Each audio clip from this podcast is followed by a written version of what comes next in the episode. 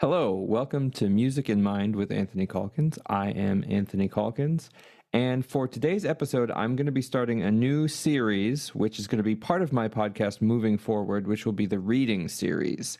And the reason I wanted to do this was an idea I got from Bitcoin Audible, which is a podcast run by Guy Swan, where for the first half of the podcast, he reads an article about Bitcoin, and the second half of the podcast, he discusses that article. So I want to take a very similar format and um, read articles, read books, go through things like that. And actually, this is a great chance for you, the listener, to get in touch with me about articles that you would like to hear or read. So feel free to submit articles. Anybody who subscribes on Patreon will definitely get their article of choice read on the podcast, and I will discuss it.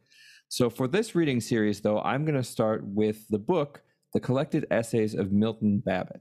And the reason I've chosen this book is uh, I recently had a composer meetup with a bunch of composer friends from college, and we were talking about our professor, Stephen Dembski, who died last year, sadly and we all sort of miss him. And uh, he was one of the primary editors on this book and a protege of Milton Babbitt. And so I thought it would be a nice tribute to him to go back into some of this old material. Now, this is going to be a little bit sort of more academic than this show is usually geared towards, but I have musical examples, and uh, I I think it's I think it's interesting nonetheless if you like music, and we'll we'll see how it goes. But as we're going through this, feel free to get in touch with me and submit ideas for new articles for me to read, for music for me to listen to. And of course, if you want to be a guest or if you have ideas for guests, feel free to get in touch with me that way. And remember that my podcast is a value for value podcast, which actually has a number of meanings. One is that you can listen to this podcast on a variety of value for value platforms.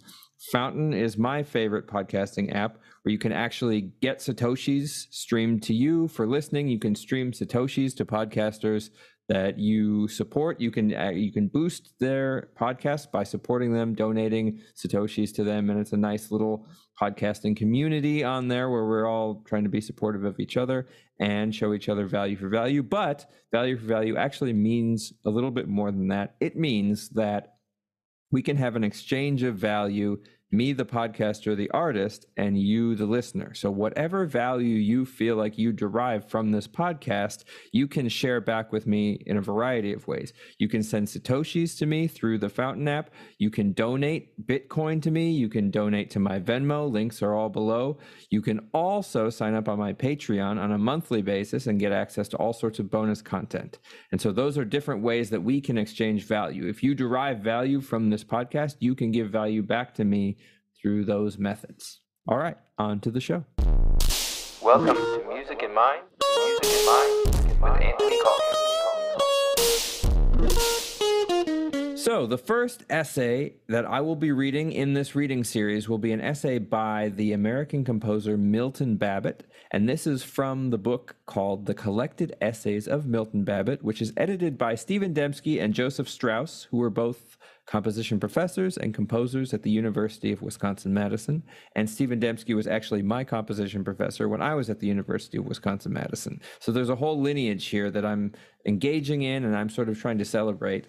And what I will do is I will share my screen here so anybody watching on YouTube can follow along with the words, and anybody listening, I have musical examples that I'll play along the way to match up with the text so that that will all be there. So the essay that I'm going to be starting with is the first essay in this book, The Collected Essays of Milton Babbitt, called The String Quartets of Bartok, 1949. This article was originally published in the Musical Quarterly, edition 35, in 1949. The dates of composition of the six string quartets of Bartok are as follows. Number 1, Opus 7, 1908 to 1909. Number 2, Opus 17, 1914 to 1917. Number three, 1927. Number four, 1928.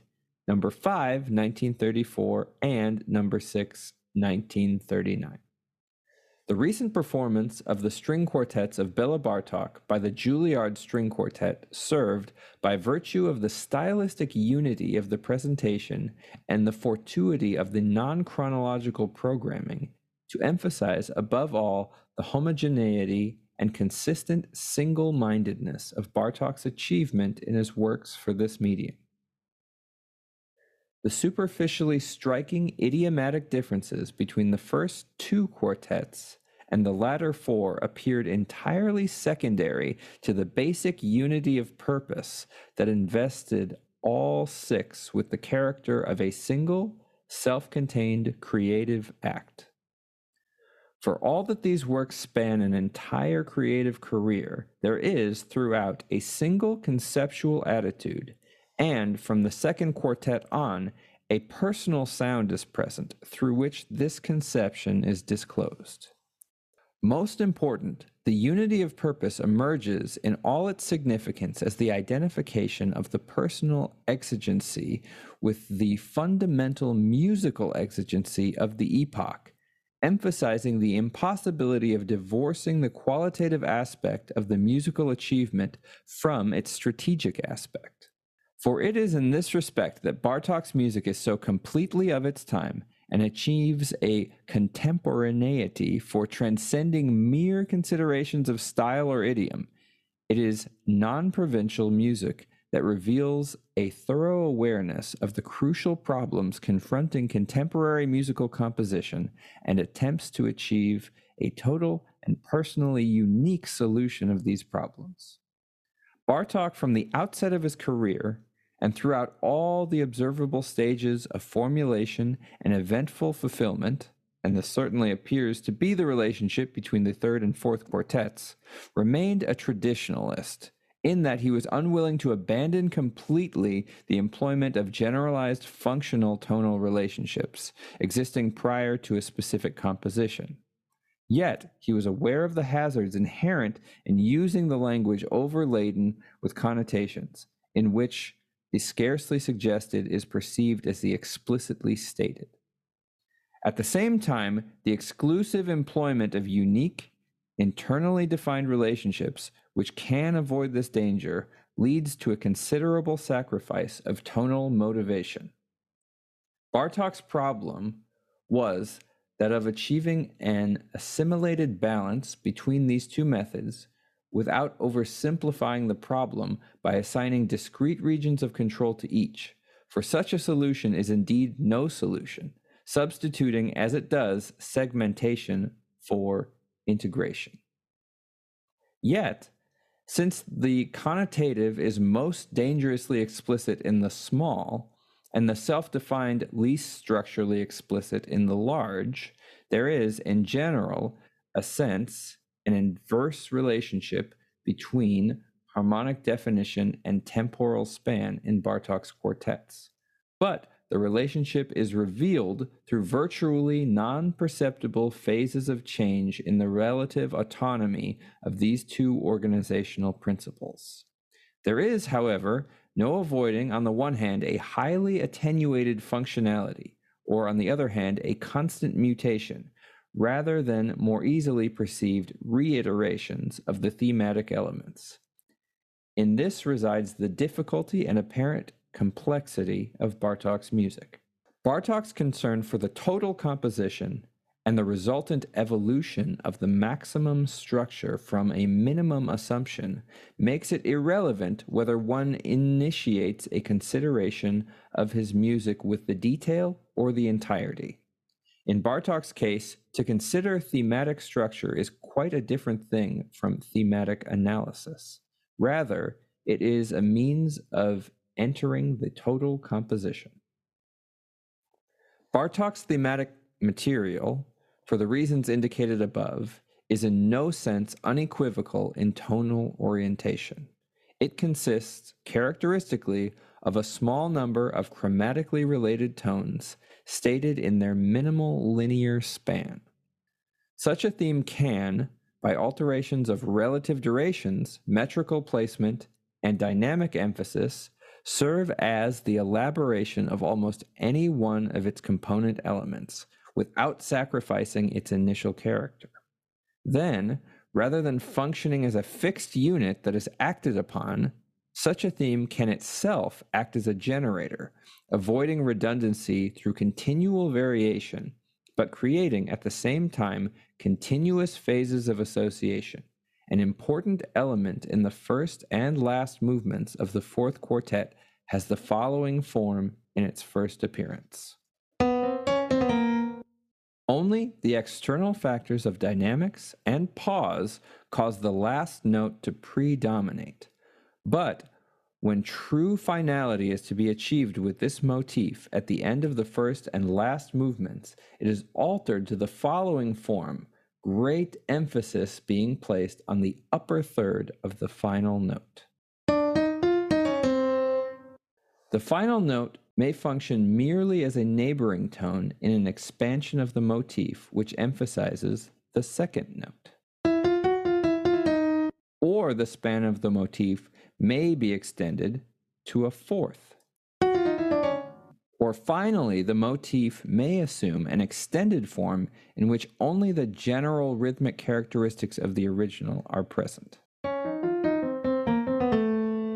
From his thematic assumption arises Bartok's polyphony, every line of which is a thematic variation and expansion, progressing tonally in terms of the successive elaborations of the tonal area controlled by single thematic elements. At the same time, the polyphonic lines are coordinated and given unified harmonic direction through the relationships existing among the simultaneously elaborated central tones. This procedure often appears to be an organic employment of what has been mistermed polytonality, a self contradictory expression which, if it is to possess any meaning at all, can only be used as a label to designate a certain degree of expansion of the individual elements of a well defined harmonic or voice leading unit. In general, it is impossible to determine the harmonic orientation of a Bartok quartet from the implications of a single harmonic event. Rather, the harmonic region is revealed through polyphonic unfolding while the specific harmonic events serve often merely to state secondary relationships which make it possible for certain dissonant polyphonic events to acquire a relative stability arising not from their inherent structure but from their relationships to these harmonic statements. Thus is the polyphony functionally framed, but deriving its internal character from the nature of the thematic assumption. The effect of true harmonic progression is often achieved analogically rather than absolutely through the transposition of a harmonically indefinite unit, where the harmonic relationship associated with the interval of transposition affects the total harmonic relationship. This type of progression by translation is one of tonal association rather than one of tonal function. It also serves to articulate sections through the return and restatement of such characteristic fundamental combinations. In the first movement of the fourth quartet, the first strong harmonic emphasis is placed upon the following harmonically ambiguous whole tone chord. At what may be considered the end of the exposition or the beginning of the development, the following passage appears.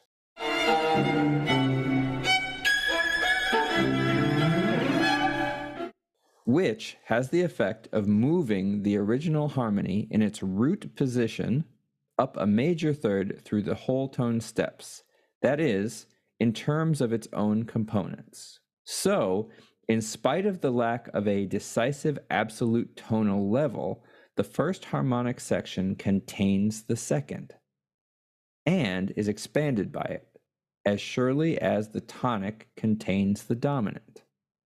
It is also interesting to note that following the initial statement of this whole tone chord, an elaboration of its elements follows, ending with the following chord, which is a chromatic filling of the tritone B flat to E, which had been diatonically filled by the whole tone chord. This harmony recurs at the same tonal level at the end of the next phrase, thus fulfilling an articulative role and demonstrating the possibility of stating a harmonic structure at a fixed tonal level in different contexts in such a way that the harmonic structure itself possesses different implications. The developmental nature of the motival structure in the work leads to the identification of linear and vertical statements.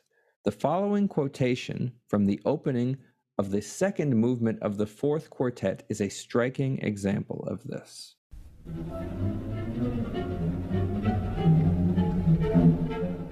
The linear elements stated by the cello and viola are accompanied by the same elements stated in successive pairs by the violins.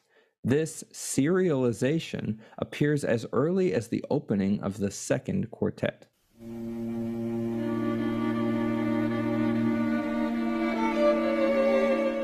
And becomes increasingly characteristic and important. It has also led to a comparison of Bartok's music with that of the school of composers whose music is based entirely upon or stems from serial methods. But serialization in Bartok is but one of many integrative methods in the small, and its specific character is determined by the context in which it occurs. Never does it create the context. Likewise, Bartok's considerable use of inversion, retrogression, and free permutation is essentially a traditional one, concerned with varying linear characteristics while preserving their relative contours. Never does he use inversion, for instance, in its abstract structural role of maintaining the harmonic invariance of successive dyads, as is done in 12 tone music. Even in those rare cases where inversion is employed over a large structural unit, its function is variational and thematically explicit. The following example from the first movement of the fifth quartet, where the entire recapitulation is stated in free inversion, indicates how Bartok inverts not only the individual lines, but the entire score.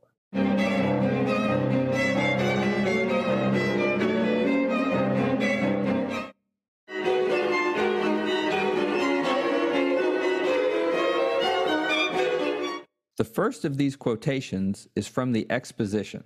The second is from the corresponding point in the recapitulation. The evolution of the theme in Bartok is not confined to the region of a single movement. In all of Bartok's quartets, thematic relationship among movements occur. This, of course, is not a new notion. Indeed, it is one that has been employed in the most ingenious manner as a means of securing a unity of a merely mechanical quotational sort. In Bartok, this procedure is employed in two basic ways.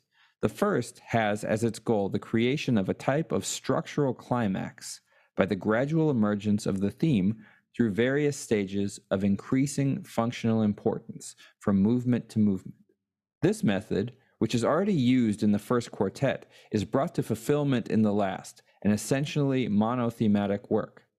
The theme of this work, which is stated at the head of the movement in successive one, two, three, and four part settings, generates each of the movements with the entire fourth movement functioning as its most direct and com- complete expansion.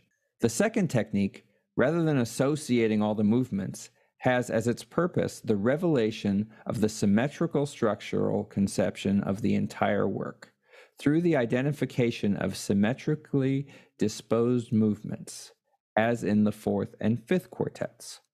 Naturally, these thematic identifications are seldom exact. The theme is altered to permit quite different exploitations in its development, while the identification functions associatively rather than literally. The preoccupation with structural completeness through the use of such methods as these has led to Bartok's music being accused of formalism and constructivism.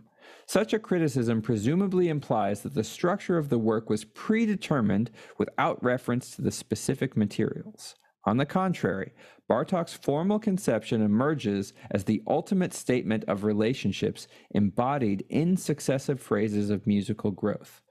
The arch form structure of the total fifth quartet is explicitly foreshadowed in the structure of the first movement. The analogous structure of the fourth quartet is revealed through a carefully planned symmetry of tonal centers that arise as the goals of harmonic directions established previously. However, it is probably true that these thematic methods, which Bartok is obliged to use to achieve a sense of completeness, are symptomatic of a difficulty inherent in an idiom where the independent formalism is inhabited by the presence of functional harmony, but where the tonal functionality itself is too rarefied and complex to effect unambiguous formal finality. In so fluid a harmonic idiom, true cadential articulation can easily lead to textural inconsistency. Bartok employs the instrumental resource of the quartet to achieve phrase and sectional articulation. Extreme shifts in purely sonic effect are used to define large formal relationships, while more subtle shifts in tonal balance, often affected through doublings, define smaller sections. Striking color characteristics associated with a harmonically ambiguous combination of tones may serve to endow it with an individuality that makes it possible for it to function in the role of a tonic sonority, at least to the extent of achieving a sense of return. Perhaps more problematical than any aspect of Bartok's music itself is the future of the attitude it embodies. Bartok's solution was a specific one. It cannot be duplicated, but the question of whether it can be extended depends largely upon whether or not Bartok has reduced the use of generalized functionality to the minimum point at which it can exert structural influence. There is some evidence in Bartok's own work that such an exhaustion may have taken place. The sixth quartet is in many respects a retreat from the position of the fourth and fifth. But such a question cannot be answered in the abstract. The answer can only be found in the music that will or will not be written. Okay, now that was a lot. That was probably not something that you're used to listening to. There's a lot in there, but there's a few things that I think actually are pretty interesting to talk about. So, for those of you who aren't familiar with Bartok string quartets, what I think I'm going to do for my first listening series is listen to a couple of his string quartets and just talk about them. So, that'll be uh, later this month, or I guess it'll be next month that I put that out. Um, but what I do want to do is I want to talk about some of the things that um, Milton Babbitt was saying about Bartok. And I think specifically, I want to focus on the idea of exhausting tonal um, implications and the tonal system down to its sort of smallest distillation. How far can you take the tonal system and still use what is uh, powerful about it? And what I think is interesting about this particular question is also something that Stephen Dembski, my professor, talked about a lot. So, just a quick background for anybody who doesn't know uh, tonality is sort of the way of thinking about music where there's relationships between notes and chords and keys and things like that. So, somebody says we're in the key of E minor, for instance, that means that E minor is sort of our home chord, our home note, and everything else is going to revolve around that. That's called tonic.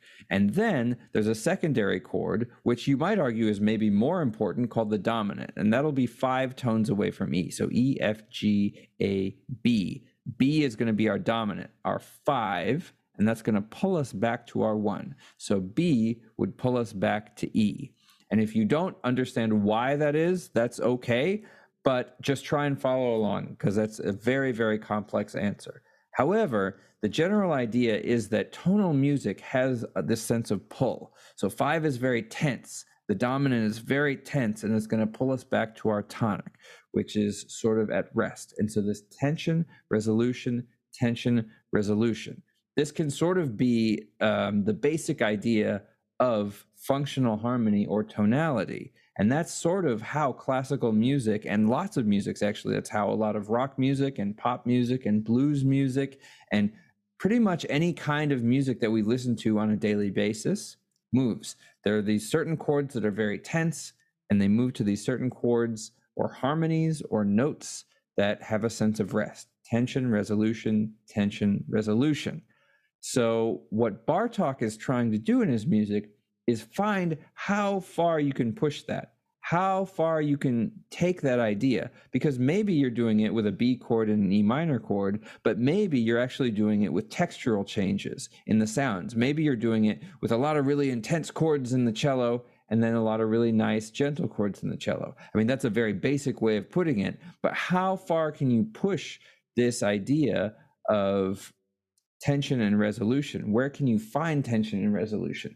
And one of the things that Milton Babbitt was talking about was how in traditional harmony, the dominant harmony is built into the tonic harmony. The five is built into the one. If we're in the key of C major, our chords in our tonic harmony, our notes, excuse me, in our tonic harmony are C, E, and G. So that G is built into there. Our G is our five, and then our G chord is G, B, and D. And so what Milton Babbitt was talking about was that Bartok was building chords, but not traditional chords. He was calling them whole tone chords. That's where you'd go, you know, C, D, E, F sharp or something like that, or B flat, C, D, E, which is the example he was using. So those are all whole steps, but you can build sort of your functional moving relationships out of that as well. So your first chord is going to be B flat, C, D, E. And then your second chord might be built on that E. So that second chord is already being stated within the first chord. And I think that this is something that's very important to tonality is the pre-statement of material and the relationship of material, which is what Milton Babbitt was talking about the difference between what Bartok was doing, which has a very functional essence, which means that every musical movement he's trying to make should have something to do with the previous and something to do with the future, and should have sort of a predictive and an unfolding characteristic versus what Milton Babbitt was calling serialized music. So that's music that unfolds a process, but it doesn't have to do with functional relationships. There isn't function to the process. The process is its own system. So I have a little melody, do, do, do, and maybe I flip it upside down. Be, do, do, or I play it backwards, excuse me. Be, do, do, or then I could flip it upside down, or I could flip it upside down and play it backwards. And these are just processes that you can do to it, and you can recognize what's happened to it but one doesn't necessarily imply another, and one doesn't lead to another. So within functional harmony, there's a sense of um, one thing moving to another, and there's a sense that something has to move to another, or it should move to another. And if it doesn't move that way, then our expectations are thwarted. Versus in a serial system, there's a process that's unfolding, but we don't necessarily have an expectation about what is to come. So what I want to do now is I want to just start by listening just to a little bit of the the fourth string quartet, the second string quartet, and the fifth string quartet, which were the three that that Milton Babbitt talked about the most, just to give us a sense for what these might sound like a little bit. So here's here's a little bit of the fourth string quartet, and let's see if we can actually start to hear some of these themes that Milton Babbitt was talking about, where Bartok elaborates on them and shifts them and transforms them and maybe uses things like playing them upside down and backwards but only in the only within the context of transforming them functionally rather than serially rather than just an automatic process. It should feel more organic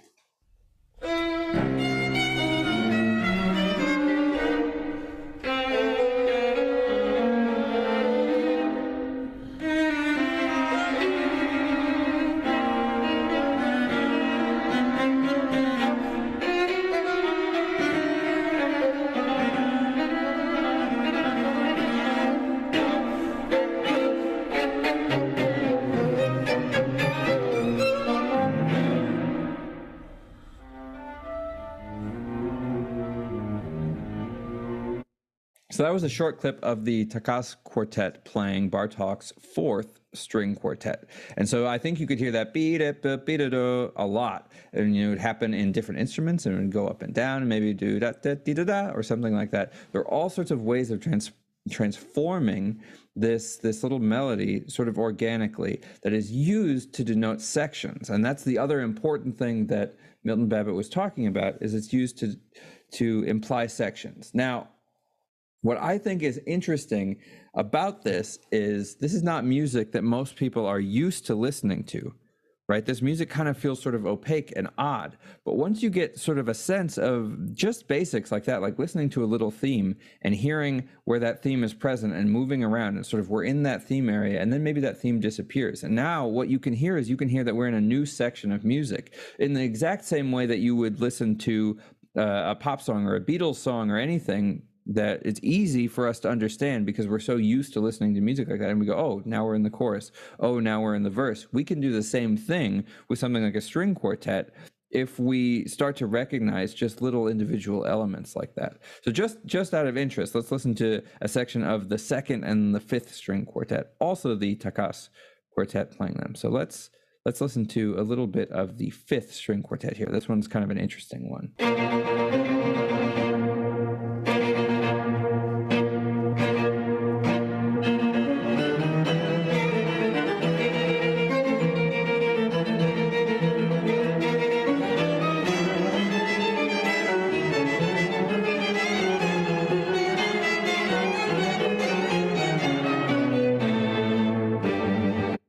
right, so right there, just that much. We kind of have two ideas. We have this sort of sawing da da da da da da da da da da da da da da da da da right? That's one idea. And then we have another idea. So now we have things that go up and down, and we have things that kind of saw in one spot. And so we have two very basic things. And and what Bartok is doing is obviously more complicated than that. And the notes matter, and he he has all these relationships that are intertwined. But just something as simple as that. And now what we're doing is we're listening on this broader level, and we're taking it in in the same way that I was saying we can take in a Beatles song or something like that, where we might not know every single chord they're playing, and we might not be able to hear every single note in the guitar solo, but we can hear generally, oh, the guitar's doing this bend and it's really expressive, and then he comes down, or the the chords have this interesting chord in the middle that's really juicy. And even if we don't know what the name of that chord is just by listening to it, we can feel what's happening in the music because we're recognizing that either something is fulfilling our expectation or it is subverting our expectation. All right, last last thing to listen to, a little bit of the second string quartet. And the reason I picked this one is uh, it, it's it's a little bit more uh, traditional, um, but it's it's still it's still it still has a lot of the same principles in it.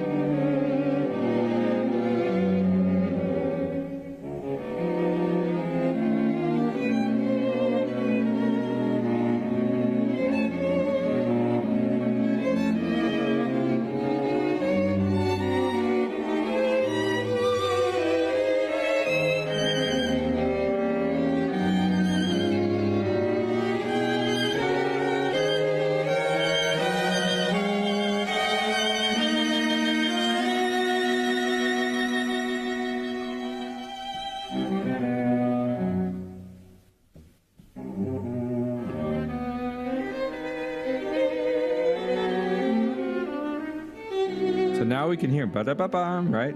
See if you can trace it through. See if it changes. Now it's backwards. Ba da ba dom, ba da ba dom.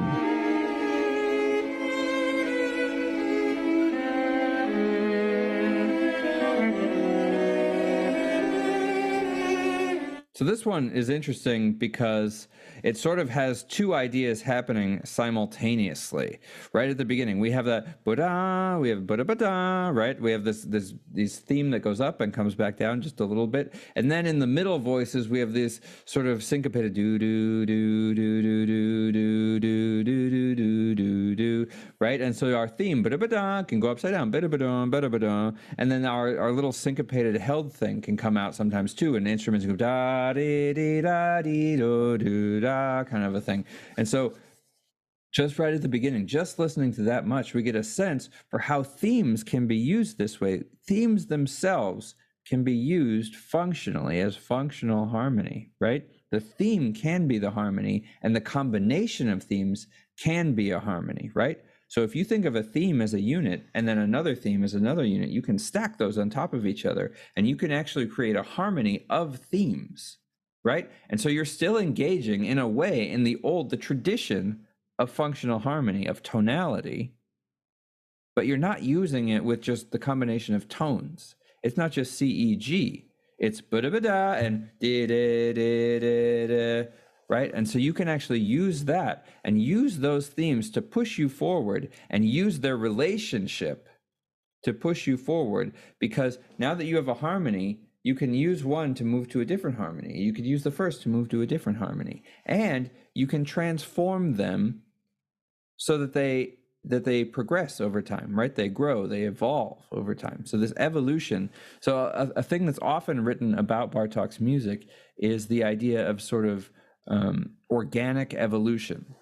And so in Milton Babbitt's essay, he wasn't talking so much about uh, an organic process, but he was talking about the tie to functionality and how far Bartok has pushed functionality and has he taken it to a point where it can't be taken any further and i i'm not actually sure how we know how far you could take functionality but i do very much see milton babbitt's point that bartok is tied to the traditional he's tied to function he's tied to tonality which is very very different than the serialists who are not engaging in tonality in the same way so the serialists are engaging in a process that unfolds, almost a almost a mechanical process, right?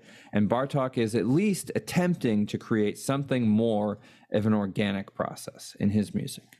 Okay. So, with all that, it's the end of music in mind, so it's my time to improvise a little bit as I as I tend to force my guests to do. So, what I'll do is I'm going to do a short free improvisation this might be a little weirder than a lot of the the the episodes we've had lately, but but that's all right. I think I think I'm gonna go go into sort of free improv mode and see where that takes me.